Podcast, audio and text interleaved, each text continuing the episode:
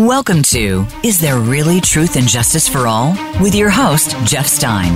This program really does uncover the sometime myth that all are innocent until proven guilty. The truth is that many innocent people are found guilty of a crime that they did not commit. We discuss the judicial system, its flaws, and where it could be made better. Now, here is Jeff Stein. Good morning and welcome to the 22nd live episode of Is There Really Truth and Justice for All? Thank you all for listening. We've had great success with our episodes, so much that our listener base continues to grow, and we appreciate your support. I know these are troubled times with the coronavirus going on right now throughout the world, so hopefully you you have some extra time that you can listen to all of our past podcasts. If you're uh, trying to find something to do, I am Jeff Stein, your host of Is There Really Truth and Justice for All? I would love to connect with all of you, so please check out our Facebook page at www.facebook.com forward slash Is There Really Truth and Justice for All. You can also reach me at jstein at elpspda.com or call toll free to 1 800 C that. That's 1 800 S E E T H A T and my website is www.elpspda.com. For our new listeners, let me begin by saying there are many wrongful arrests and convictions in the United States. We're always working to address these problems and with the integrity of those involved in the wrongful convictions uh, within the judicial system. We'll talk to victims of wrongful arrests and convictions, witnesses, people involved in the judicial process, and try to create an understanding that our current judicial system is not truth and justice for all, and that everyone needs to be aware this widespread problem in our country does not discriminate discriminate against race, religion, sex, or nationality. Anyone can become a victim to the judi- judicial system because of false or coerced statements, ineffective assistance of counsel, lackadaisical police work, prosecutorial misconduct, jailhouse snitches, deceitful witnesses, and even dishonest expert witnesses. I'm excited for today's show. We're going to change things up and keep things fresh. Today, I'm going to talk to Bri Murphy, the Director of Criminal Justice and Reentry for the Transformation Yoga Project. Welcome to the show, Bri, and thank you for joining us. Thanks so much for having me. It's certainly uh, a critical conversation as we kind of navigate some of the challenges of today, right? Absolutely. It's definitely. Um, things have, have definitely been taken to the next level with everything that's going on in, in the world. And uh, with that, I just I, am going to read a, or go over a brief bio about yourself, and then you can fill in any blanks that I missed, just so our listeners have an understanding on who you are and what your background is. So, mm-hmm.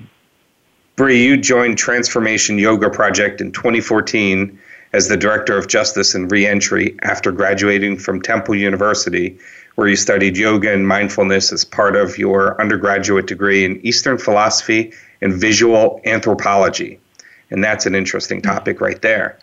Your deep love for philosophy and commitment to social justice guided you to uh, to a teaching career, a teaching and, and um, a career in service built around the axis of dismantling unjust systems, beliefs, and radical self love.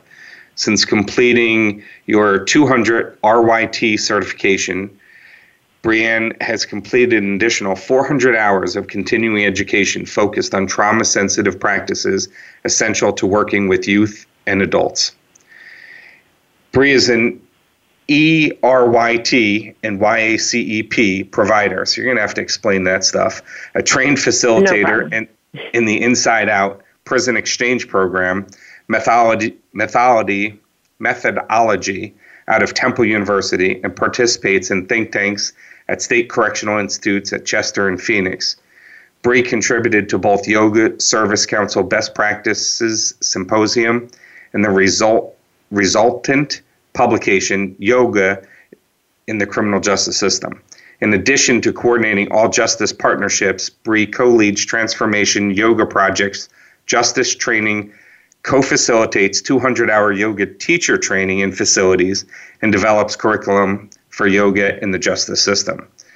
So, obviously, yoga has been a catalyst for your own personal growth and transformation, and your beliefs that connecting uh, to our own limitless capacity and community to be the greatest tools of healing. So, what did I miss, if anything? And can you explain what all those acronyms are? Yeah, sure. So, I think to in a simplistic way, a lot of my personal experiences brought me to um, a meditation practice. So, challenges with mental health and things like that, uh, engaging over social justice, um, all kind of brought me to this to this place of wanting to increase access to this really like powerful sense of agency um, that people can develop when they tune into themselves in their own capacity. So I'm a registered yoga teacher, RYT, an experienced registered yoga teacher, ERYT.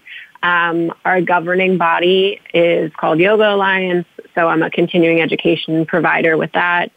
Um, and I think that really it's just about how do we how do we bring in every member of our community to increase access to wellness because really individual health is community health, is public health, is public safety.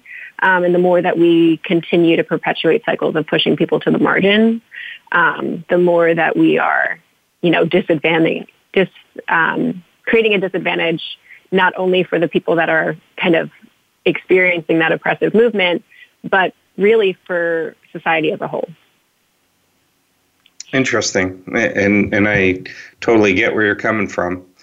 Bri, I always, and this this isn't necessarily the, the topic of what we're going to talk about today, but I'm going to tie it in. I always share with the listeners that there are approximately 2 million people in jail or prison in the United States, and that's more than any other domesticated country in the world.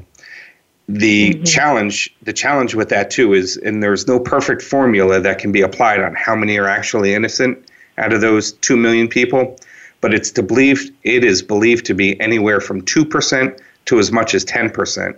So even on the low end, and I'm not a math major, but that equals about 40,000, or on the high end, could be as much as 200,000 men and women who have been wrongfully convicted.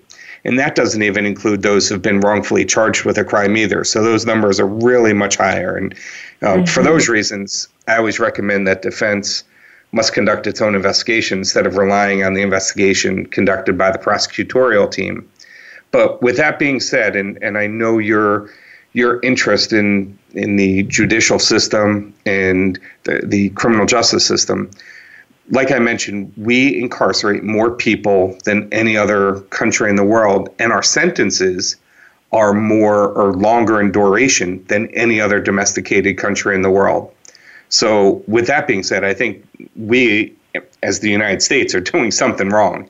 And then, for the for the most part, we don't we don't we don't treat those inmates very well. You know, there's there's some programs, um, GED, and there's some that offer some college programs. There's some that offer trades um, skills, woodworking and welding, and you know, then you have some of the yoga projects, which you're going to talk about, but we don't do a good job in the United States. I don't believe, and you know, I think we need to do a better job. And it sounds like that's something that that you and, and Transformation Yoga Project try to get involved with to help provide some of those services for better better health and better mindset and so forth. And that's where your expertise comes into play. So I'll sort of turn that over to you and see if you have any comments on all that stuff that I just shouted out.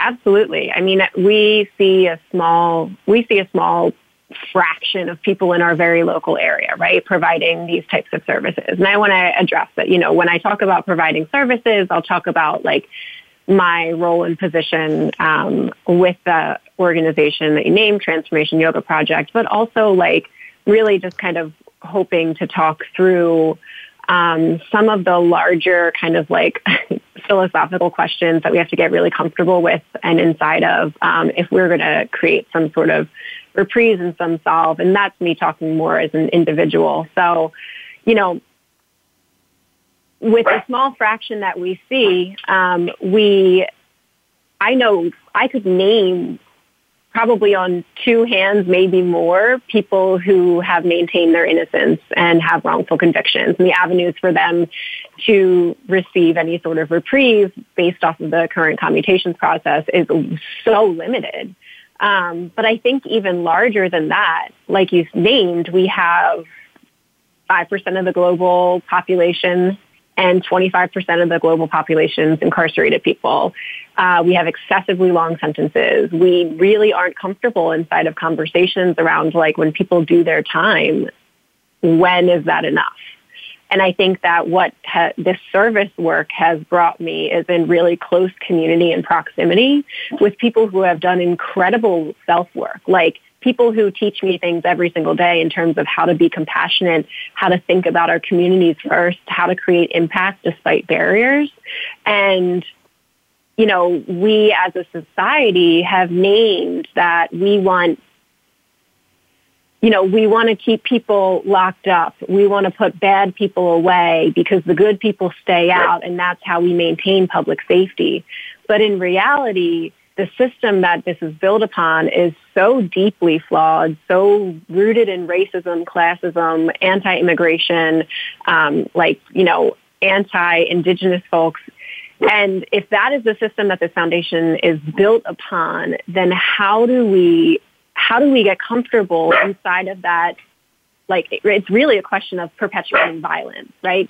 So we can say that individuals need to be responsible to the larger community, but the system itself has been accountable and responsible to no one. Yep, I totally agree. And and the exciting thing is even even our canine listeners are passionate about this project too, or or this topic. So so getting fired up. Absolutely, I totally get it, and and you, hit the nail on the head. And you know, how do we fix it? I, I don't know the answer. I, I will say, years ago, I did have a different mindset, and my mindset was mm-hmm. everybody's guilty until proven innocent. You know, because that's what that's what we that's what we teach. That's what's on TV. That's that's all around us. Is when somebody goes to court, somebody gets in trouble, they're guilty, they're wrong and they don't have a voice. And you know, there's there's a lot of things that go into play there, and obviously, a lot of our inner cities create some of this the stigma and law enforcement the police, the prosecutors, they're and and I am pro police and and pro um, the law enforcement community, and I've I've talked about that in the past, and uh, I've had them on my show as well. But you know, it just take some bad apples or some people who aren't educated to realize, you know, we need to treat everybody with respect. And how do we not incarcerate these people for so long? Why do we not treat them with respect? How do we get them of that that mindset that they're a good person? You know, they made a made a mistake, and there are bad people. You know, let's let's get that elephant out of the out of the way you know, where somebody who's a serial killer or somebody who continually rapes people, and you know, there's there's definitely bad people out there that should be incarcerated, but there's there's other people that really are spending way too much time, and then when they get out, there's nothing for them to do. You know, they they learn more in prison about how to be criminals than they do about how to be a, a, a regular part of the community. So I don't know how we we fix that other than education, talking about it, people like you, some of your programs and passions and, and community groups that you belong to, trying to find what the solutions are to our mass incarcerations. So, yeah. Go ahead. Yeah, I mean, fortunately, um, as as a program provider, um, part of our motivation to begin to offer services is the recognition that while we might want to see a future or participate in creating a future where alternatives to mass incarceration exist, the reality is is that people are living their lives in there today, right? And how do we how do we offer something that has been meaningful in our lives to, um, you know, try to try to create something different inside of a, a, a very challenging and oppressive system. And so, you know, I think that these systems, punitive systems, really weren't designed for any of us. Um, while not everyone's life is at risk at the same rate, right? We see the racial disparities, we see the disparities across income, the uh, sexual orientation disparities, the gender identity disparities. Like these are these are very real statistics that who we place the most at risk to be wrongfully convicted, to be incarcerated for an extensively long time. Um, but fortunately, we have like a framework uh, to go off of, right? A framework. Patrisse Cullors talks about. Patrisse Cullors, freedom fighter, co-founder of the Black Lives Matters global network um, recently, you know, in the midst of COVID-19, just started naming all these folks that have given us a framework to, to move from around abolition. And I think that people get really uh, uncomfortable sometimes around the word abolition because of some of the things that you named, right? Like this concept that some people are beyond reprieve or beyond hope um, and deserve to be in a punitive system. But if we thought about abolition as investing in people's right to live, in their humanity, in their unlimited capacity, like from birth, then it's actually something that I think most people believe in. Um, we have a lot of things. Uh, so I'm a member of a, several think tanks that meet inside of institutions. We talk a lot about death by incarceration. These think tanks are created by um, educators, community organizers, activists, scholars, poets, people both who are incarcerated and serving death by incarceration sentences, also known as life without parole, um, and people from the outside community. And we talk a lot about reentry and really like when does reentry start? When should it start? Should it start when people first get into the institution? Should it start when people first get picked up? Should it start at birth? Like, should we be giving people equitable access to all of the things that let people thrive from the get-go? Um, and I think it's a really hard argument to say, no, we shouldn't, or some people shouldn't have it. Um, so, you know, as we're thinking about like what other systems have existed and how have things been different, um, we have a tendency to really think about what we've inherited as the only thing, right? We just have to fix the thing that we've inherited because this is how it, it works. But as you stated, so many different global communities have managed um, issues around harms in ways that might promote more healing than us. I think that there are even more exponential ways that we can address accountability where healing is like accessible at all sides, um, whether it's from the person who was harmed, from the person who caused a harm, like systemically. So, you know, alternatives and frameworks um, have been given to us if, like you're saying, we invest in exploring that and questioning that and educating ourselves and being willing to be educated um, in a way that could open us up to more possibility. Yeah, uh, I think education and, and educating the public, like we're we're trying to do right now, and your think tanks and and different community outreach programs, excuse me, are really the the only way that we're gonna see any change because people don't like to change. Nobody's not not too many people raise their hand and say, "Okay, I'm gonna I want to fix this," like, and they're gonna take it on by themselves. We need to educate everybody to to make an an, an impact on society. With that being said, this is a perfect spot to take a real quick commercial break. So for our listeners, we'll be right back.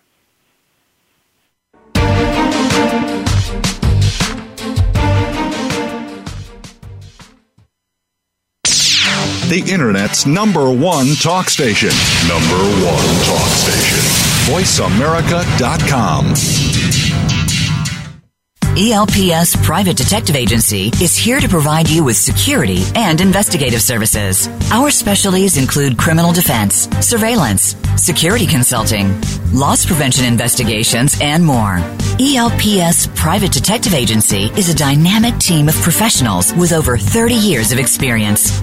No case is too small, too large, or too difficult. We're licensed, bonded, and insured. Visit elpspda.com on the web or call us at 877 See That. ELPS Private Detective Agency. Fighting theft, fraud, and crime, one case at a time. Now you don't have to stay linked to your desktop or laptop. Take Voice America on the go and listen anywhere. Get our mobile app for iPhone, Blackberry, or Android at the Apple iTunes App Store, Blackberry App World, or Android Market.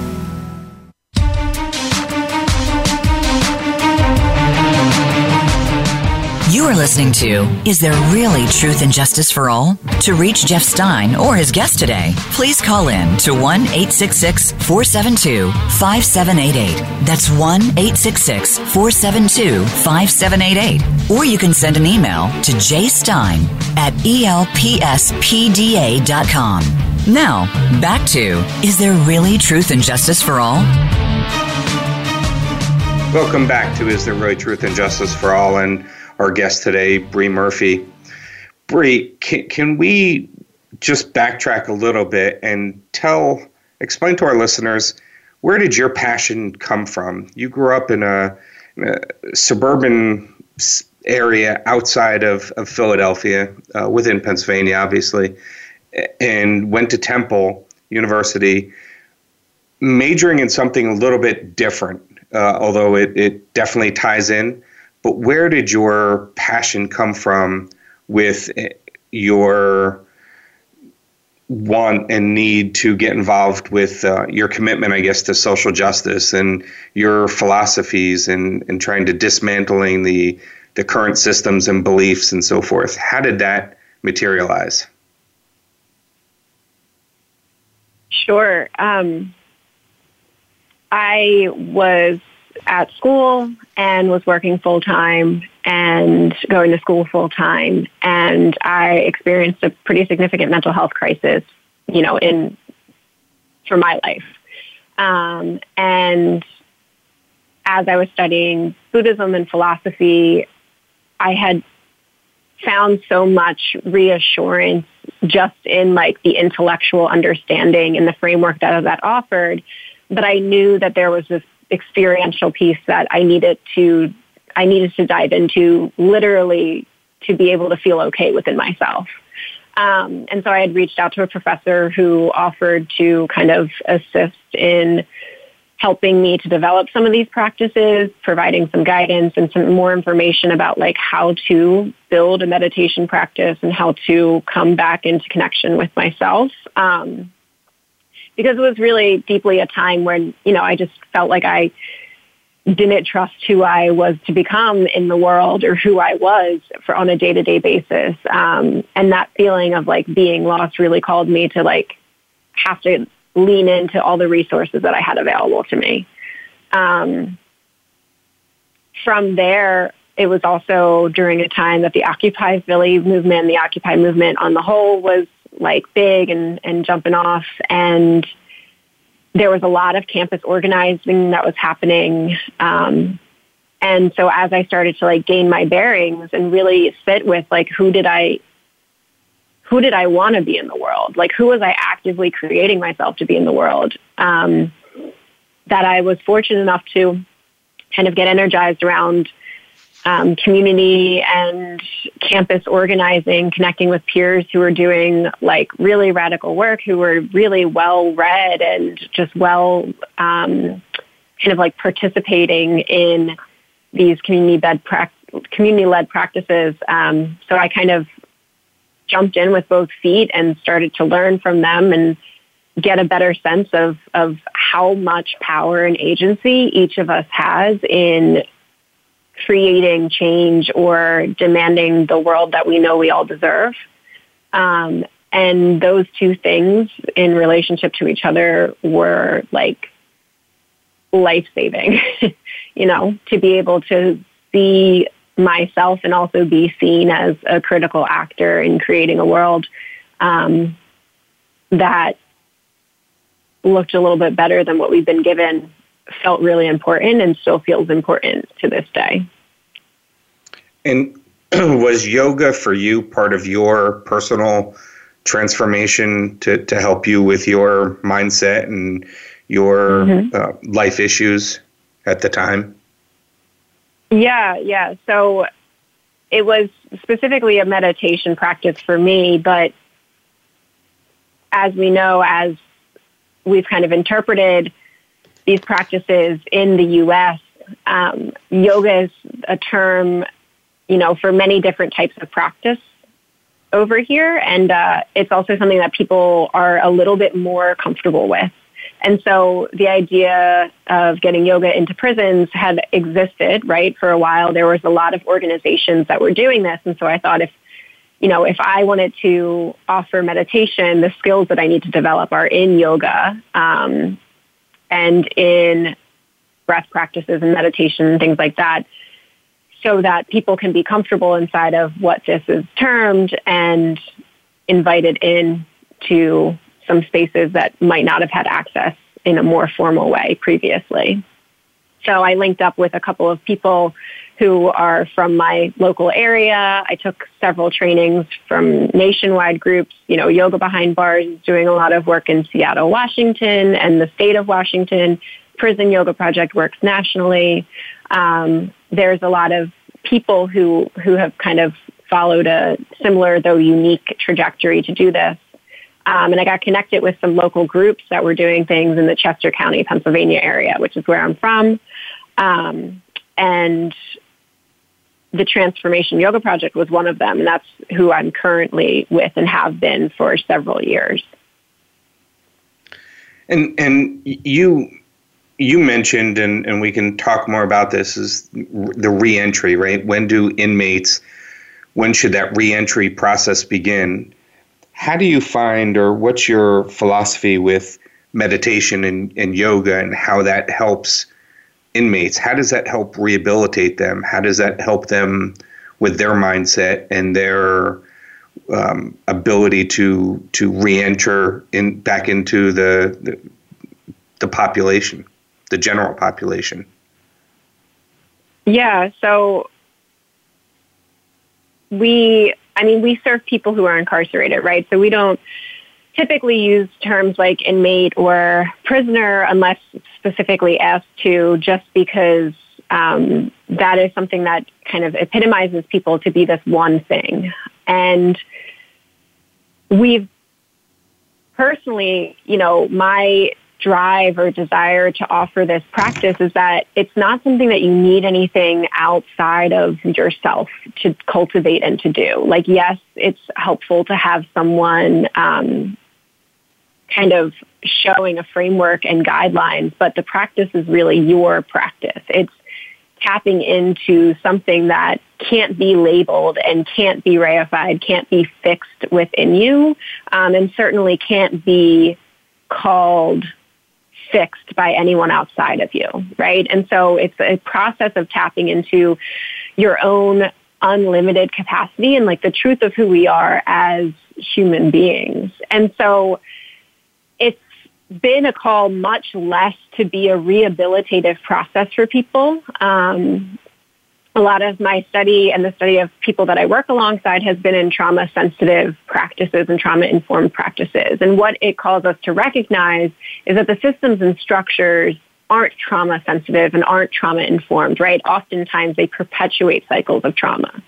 So when we are working on an individual or community level, we're looking at offering practices that can remind all of us of like our, our innate value and our innate worth as human beings. Um, so I've seen a lot of folks who, again, have done deep, deep work on themselves who offer a really like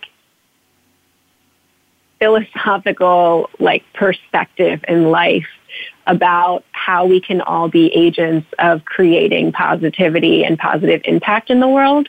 And so instead of coming from this framework that there's something that needs to be fixed within the people themselves who are caught up in this system, um, and more so like we all deserve people who can witness us for being valuable just because we're human beings. Um, and if we can do that inside of a system that purports the opposite, then that is something meaningful that we can come in proximity to, and we don't really know what the repercussions or how far that extends outward, you know? And is is that also some things that you do in, in different communities within Pennsylvania?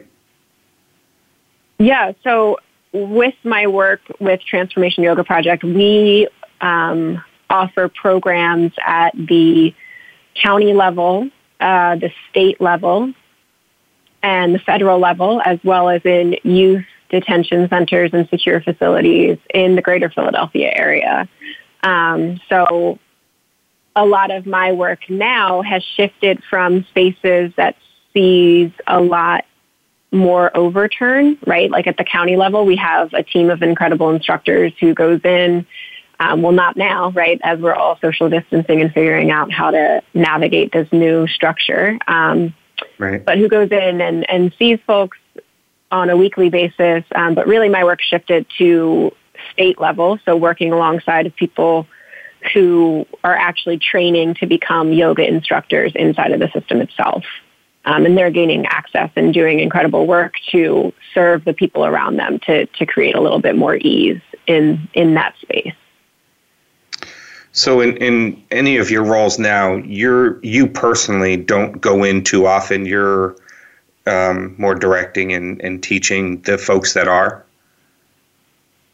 So I go in. No, I go in very often. So I direct and um, yeah, I go in sometimes multiple day, times a day, um, probably three to five times a week.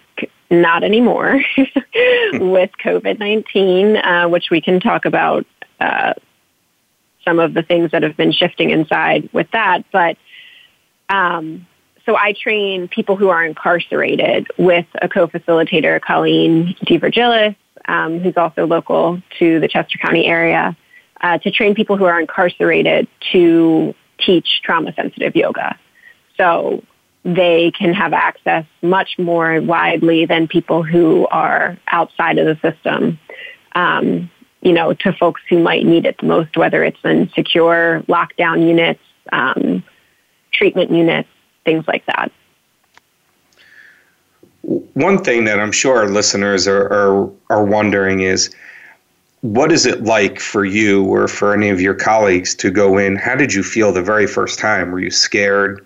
Were you nervous? I, I go into prisons often. Um, I'm meeting with my mm-hmm. clients, and I just think that our, our listeners are thinking, you know, when I go in, I'm I'm meeting with a client and I have my case file and so forth. You're going in to work with the inmates who don't have any intimacy with you know with anyone at this point, and and now there's um, there's women coming in. Were you nervous? Were you scared? Did that ever even cross your mind? Any issues with any of those inmates?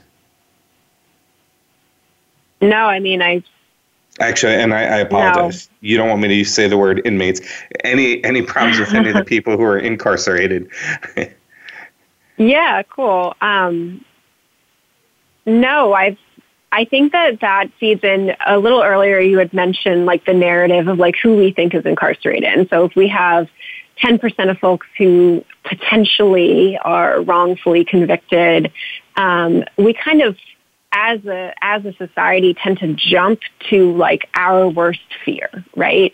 We imagine that these these places that are actually a part of our community, we imagine them as actually as not being a part of our community. We imagine them as being like these kind of horrifying worst case scenario places um, with people who we might consider ourselves to need to fear. As like as somebody coming in from the outside i had been fortunate to learn from enough people how important it is to really get an understanding of the context that you're entering into. And i'm not just talking about like know stats about prisons or institutions i'm talking about like understand what function prisons and jails serve in our society and how they've developed historically to get to the place that they are today.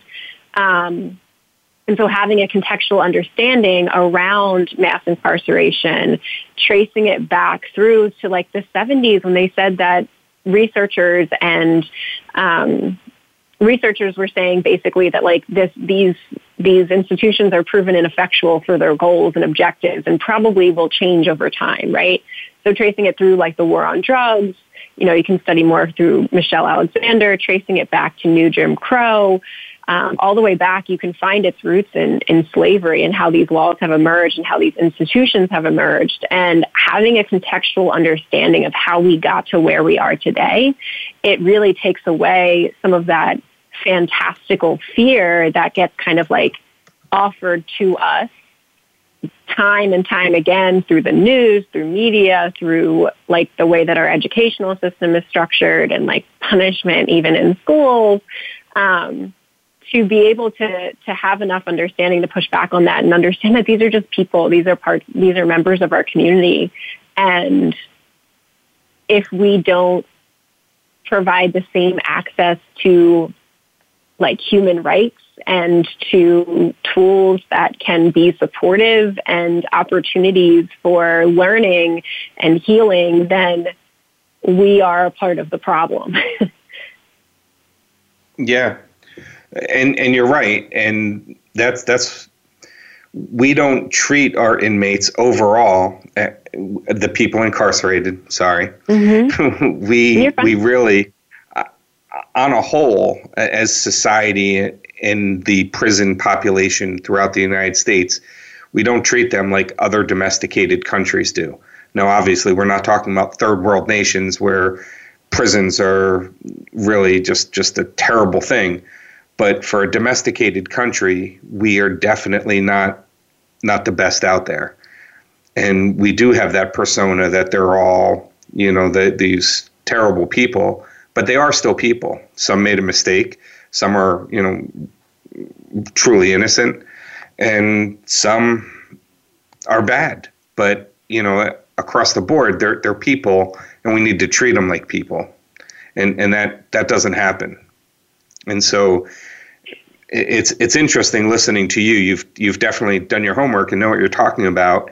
And and the the people and the authors that that you've mentioned, they've all had you know their their say on on what it's like and what it could be and what it should be. And I, again, I don't know how we ever get there and how we're going to be able to change that, but um, it's mm-hmm. starting from starting from the very beginning and you know one of the one of the problems and I, I think in the inner cities and where there's so much poverty and drugs and crime.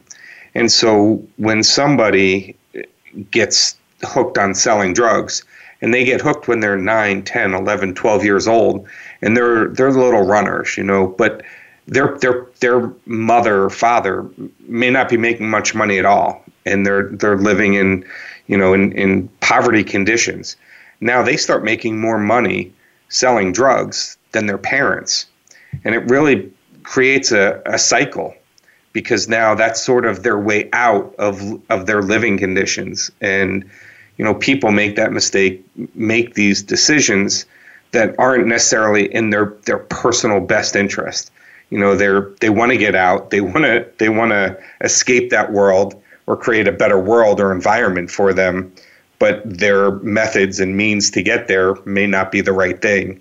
So, you know, starting with that mindset at an early age in some of those inner cities may help to curtail that repetitive cycle. W- would you agree, or do you have any thoughts on that? I mean, I would just kind of take it to the to the broader question of like what conditions are we all co-creating and signing off on that would create a scenario where a child has to make that decision? Right? Because that's really like i think that you are right. A lot of these survival tactics inside of these cycles of trauma that we place people in as a society get instilled in our children and so like what are we creating together that makes that okay? Um, because it's much less about that child at that point, and that I'm. I don't. It, it, I don't even know that it would matter at what point in their life that they get caught up in the system. But if we are co-signing a trajectory that um, creates conditions for for children to have to make that decision, uh, then I think we really have to look at what what our relationship to even like right and wrong is. Um, if we place more onus on the individual to make decisions when we're only, when we're like, you know, showing a quarter of the deck to some folks and we're saying pick the highest card. If you've only got one through four in front of you and you pick four, right? And somebody else has all the way up to a king, you can't hold the same, um, you can't hold all the onus on the individuals who are making those choices. You also have to look at why are we showing the deck in this way? And I'm not saying that, you know, we all don't have the capacity to make the best choices for ourselves and our community in every moment, right? We all have that agency. Um, but there's two sides of that coin. And accountability can look very different if we as a society have the hard conversations around, around harm or around violence. Because punitive measures are violent. Like it is violence, right? Um, removing people from their communities and placing them inside of cages, caging folks for, let's say, property uh, violations, right? So stealing something, let's say you steal a $300 scarf and you can't afford bail. And so then you live inside of a system where people are maybe ignoring your, your basic needs. Um, and so I think that these are, these are things that we need to ask ourselves on a much broader, in a much broader way. Um, again, not to divorce ourselves from the personal agency that we all have and the capacity to to do good and create positive impact at every single turn, but to get really comfortable inside of the complexities of that and how we all also play a role in in upholding maybe some larger larger narratives that aren't so comfortable. So, so what would be your recommendations? How do we how do we fix that, or how do you, you know, when you have that person who shoplifted and they stole something, you're right, they can't make bail, so they're they're going to do time now. Eh, what happens to them, or how do we prevent that? Do we do we say you got to pay fines, which they can't pay? That's why they're stealing to begin with. You know, what mm-hmm. would be the the recommendation, or or or do we put them somewhere where they are not learning how to commit more crimes or, or being in a cage like an animal. You know, do you have any mm-hmm. thoughts?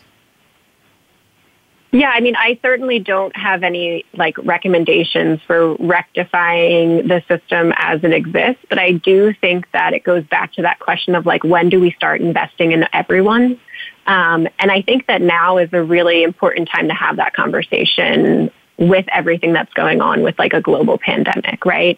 So we have a health crisis, a public health crisis that is in front of all of us. Um, and the more that we can all educate ourselves around some of our most disenfranchising institutions, um, the more that we can start to offer compassion and grace to those people who are who are living within those systems um, to understand, you know, that everything that the media has told us about who gets incarcerated is not true. There's actually a lot of people who would be helpful to have back in our communities um, and who deserve to be back in, in our communities in their homes in safety.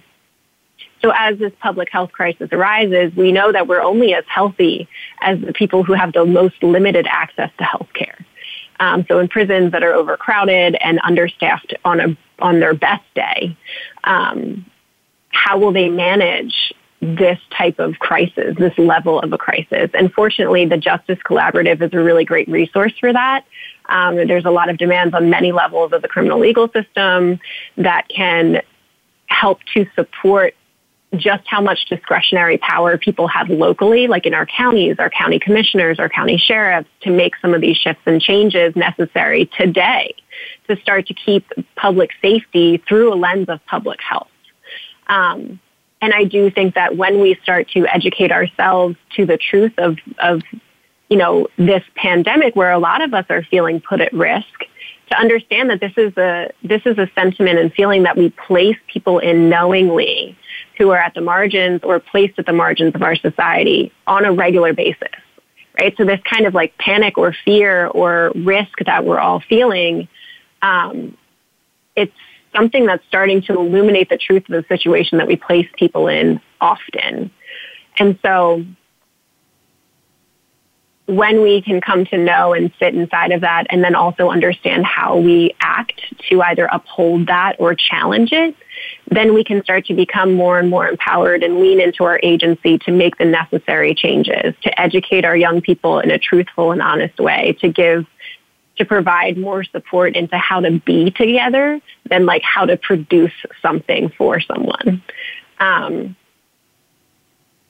so yeah, I just can't emphasize enough how much how much kind of collaboration and community action has happened around um, this current crisis and pandemic to think about not forgetting anyone, if not for compassion's sake or for humanity's sake, like even for personal self-interest. We are going to be as healthy as the people who um, you know, don't have access to all of the health care or sanitizer or disinfectant that we do. Yeah, this is this is a crazy time, and and you you bring up a really good point in reference to what can be done. You know, there there is such a there, there's so much concern, and you watch all the local and national news media uh, outlets, and their biggest concern is that there's not enough beds in the hospitals, and that there's not going to be enough um, medical personnel to take care of everyone and you know nurses are going to get sick doctors are going to get sick and now there's more and more beds and less and less of the professional folks that are needed to take care of them and i, I think we forget or you don't hear a lot about what happens with inside of the prisons and i do know that the prisons are, are taking every proactive step they can with the incoming um, uh, folks who are going to be incarcerated, mm-hmm. as well as the correction officers who are working there. They they are getting their temperature checked before they came in come into each shift. They're making sure that they're you know they, they didn't travel, they didn't come in contact with anyone. Uh, if they have a fever, they're being sent home. But again, what happens when too many get sick? It's overpopulated and understaffed as it is you know does does it get even mm-hmm. worse and then what happens it's it's scary it's really scary with the pandemic that's going on right now yeah and you know i think all of those measures all of those measures are necessary um, but it also invites us into a conversation that a lot of you know activists and organizers have been in for a long time now. Um, and invites us all to kind of like think about think about what what are what are our collective goals and when people are doing time, and if it is for public health and safety, how do we need to shift what we've done and the practices that we've held to be like critical and important to us as a society? How do we shift them to address and really honor the crisis that we've actually always been in, but now more and more of us are feeling. You know, we can think about clemency and commutations and the power that our governors have to grant that and the Board of Pardons. We can think about compassionate release for people who are just elderly inside of the system, who have chronic and critical illnesses, terminal illnesses inside of the system. Um, how can we outsource so that the folks who we're going to for the folks who are going to be released in a shorter period of time, right? Do they really need to do that extra six months now? Do they really need to do a year and a half or could they be outsourced to parole and come home and be safer and make our community safer? Um, do we need life without parole in Pennsylvania? Do we really need that at this time? Or are there people who could be these change makers and uphold health and safety in their communities if we were to give them a chance to be released? And do we need to hold folks pre-trial?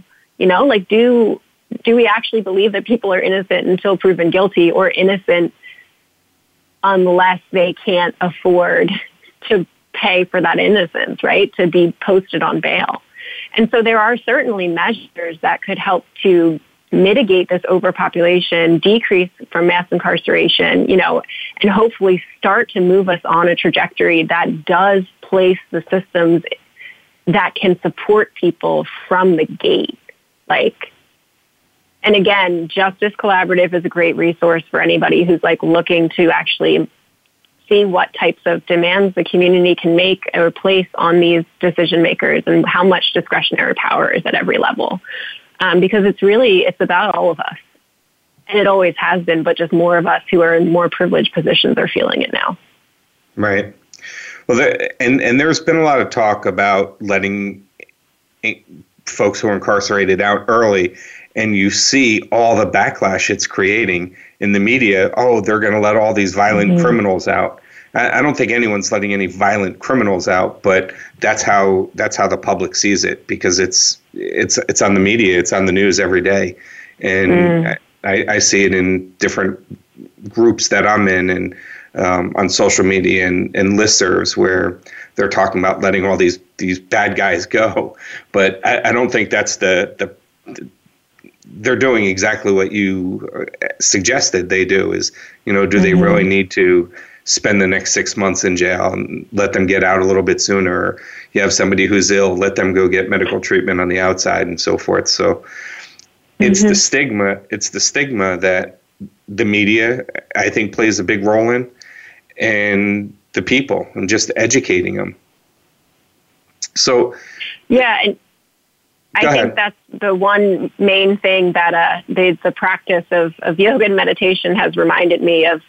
You know, we really don't we really don't know how great we all are, right? Like how we can all tap into that unlimited capacity until we do it for ourselves and see it within ourselves.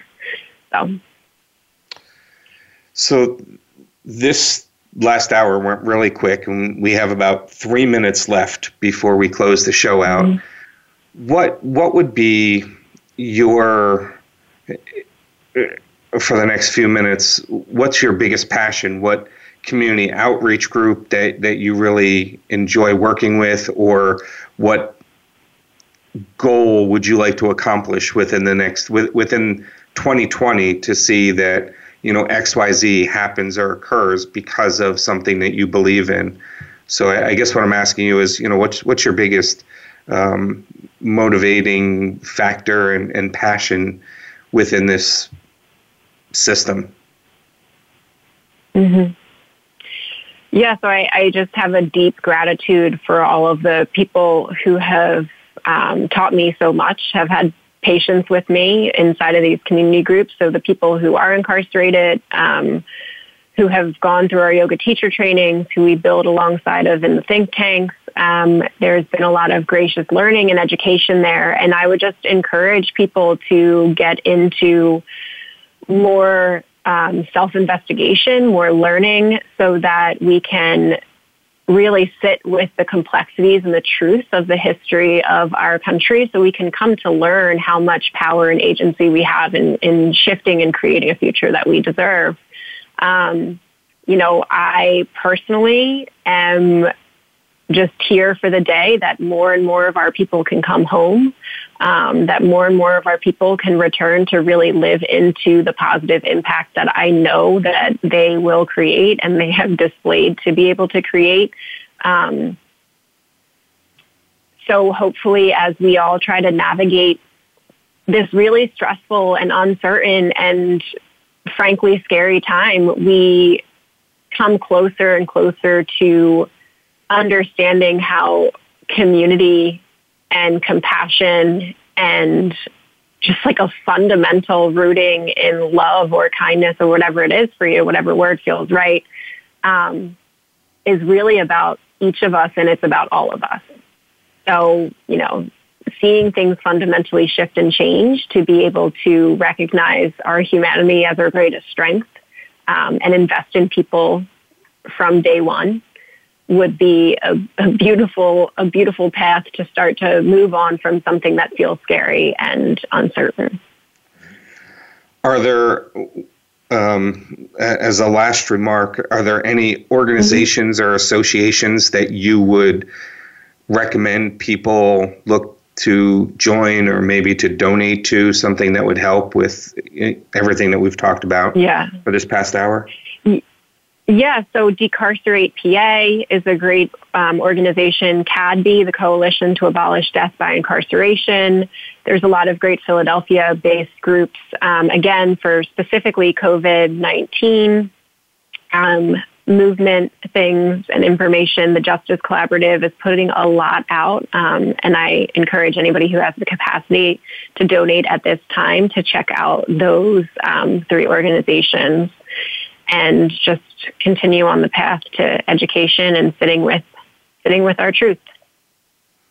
Bri, thanks so much. I wish we had more time to talk because it was really informative and you're extremely educational. I, I, appreciate you taking the time to, to spend with us and educate our listeners. Um, for our listeners, thank you for listening. If you enjoyed listening to this podcast, please consider giving it a five star review on whatever podcast platform you use to listen as we continue to increase our listener base.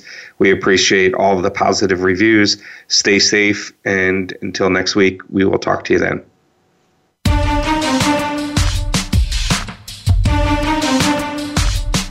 Thank you for listening to Is There Really Truth and Justice for All? We can be heard Wednesdays at 8 a.m. Pacific Time and 11 a.m. Eastern Time on the Voice America Variety Channel. Please join host Jeff Stein for another edition of the program next week.